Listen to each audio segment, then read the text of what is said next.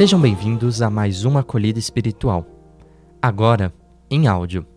Acompanhe o podcast dessa... Ser santo como nosso Pai é santo. Uma das questões centrais do ser humano é se perguntar sobre o sentido da sua existência no mundo. A preocupação essencial é: por que existimos? Se formos coerentes, devemos também nos perguntar: para que existimos? Dessas perguntas importantes e oportunas nasceram inúmeras reflexões sobre o sentido do existir humano. Certamente, se Deus nos deu o dom de existir, devemos existir para alguma finalidade. Entretanto, numa dimensão cristã, não serão somente os nossos recursos culturais, os nossos saberes adquiridos com os anos de estudos, que nos darão o entendimento maior do sentido e da finalidade da nossa existência nesse mundo. São necessárias, sim, reflexões que transcendam puramente o existir local e histórico. São Paulo, na carta aos Efésios, nos aponta um caminho quando diz que por revelação recebeu o conhecimento dos mistérios e afirma com toda clareza que o Espírito Santo revelou aos santos apóstolos e profetas o que antes não fora manifestado aos filhos dos homens. Paulo quer nos dizer que é possível, sim, com o auxílio do Espírito Santo, compreender perfeitamente qual seja a largura, o comprimento, a altura e a profundidade do amor de Cristo, que excede todo o entendimento, para que sejamos cheios de toda a plenitude de Deus. Como consequência dessa experiência, podemos também afirmar que só cresceremos na santidade se formos capazes de entender o amor de Cristo, que age em nós pela ação do Espírito Santo. Este conhecimento, este aprendizado, certamente não o obteremos em outro lugar a não ser pela fé. A santidade é a qualidade ou característica de quem é dotado de inúmeras virtudes.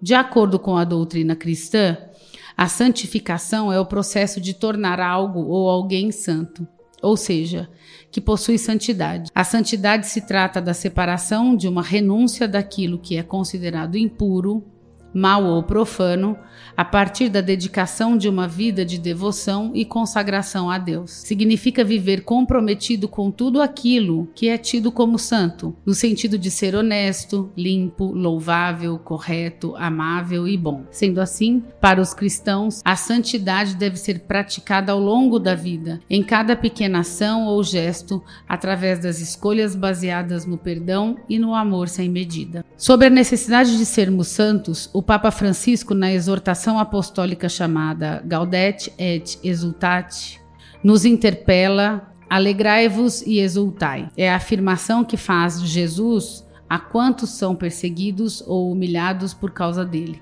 O Senhor pede tudo e, em troca, oferece a vida verdadeira, a felicidade para a qual fomos criados. O Papa reforça o chamado à santidade, que precisa ser compreendida como um programa de vida que acontece no dia a dia, com pessoas e situações concretas. Na exortação, o Papa Francisco afirma que a santidade é o rosto mais belo da Igreja, e essa beleza está ligada ao fato de que todas as pessoas podem vivenciá-la de diferentes maneiras, pois afirma ele: o que quero recordar com essa exortação é, sobretudo, o chamado à santidade que o Senhor faz para cada um de nós. Sede santos, porque eu sou santo. O Concílio Vaticano II salientou vigorosamente: munidos de tantos e tão grandes meios de salvação, todos os fiéis, seja qual for a sua condição ou estado, são chamados pelo Senhor à perfeição do Pai, cada um por seu caminho. Com essa afirmação, o Papa deixa claro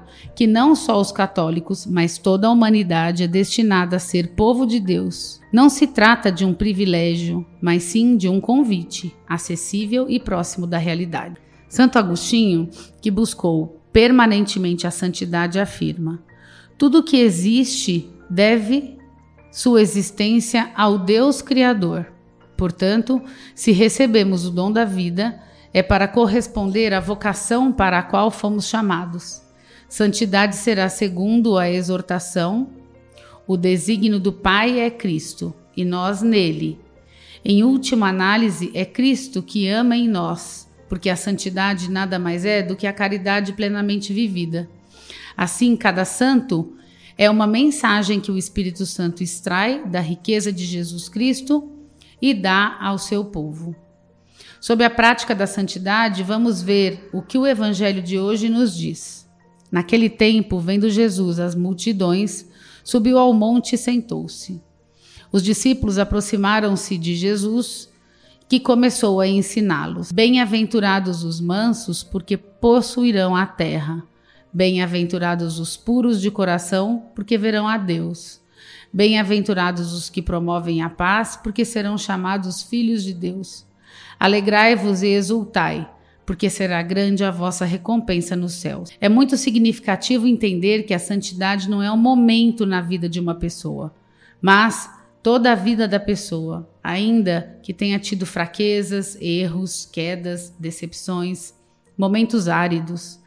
Isso deve nos encorajar ainda mais a não desanimar no caminho de santidade, que se constrói na totalidade da nossa existência. Jamais esquecer que santidade é construção e é Deus que dá sinais e se manifesta na vida de cada santo ou santa. Basta que o escutemos. Agora pare e pense.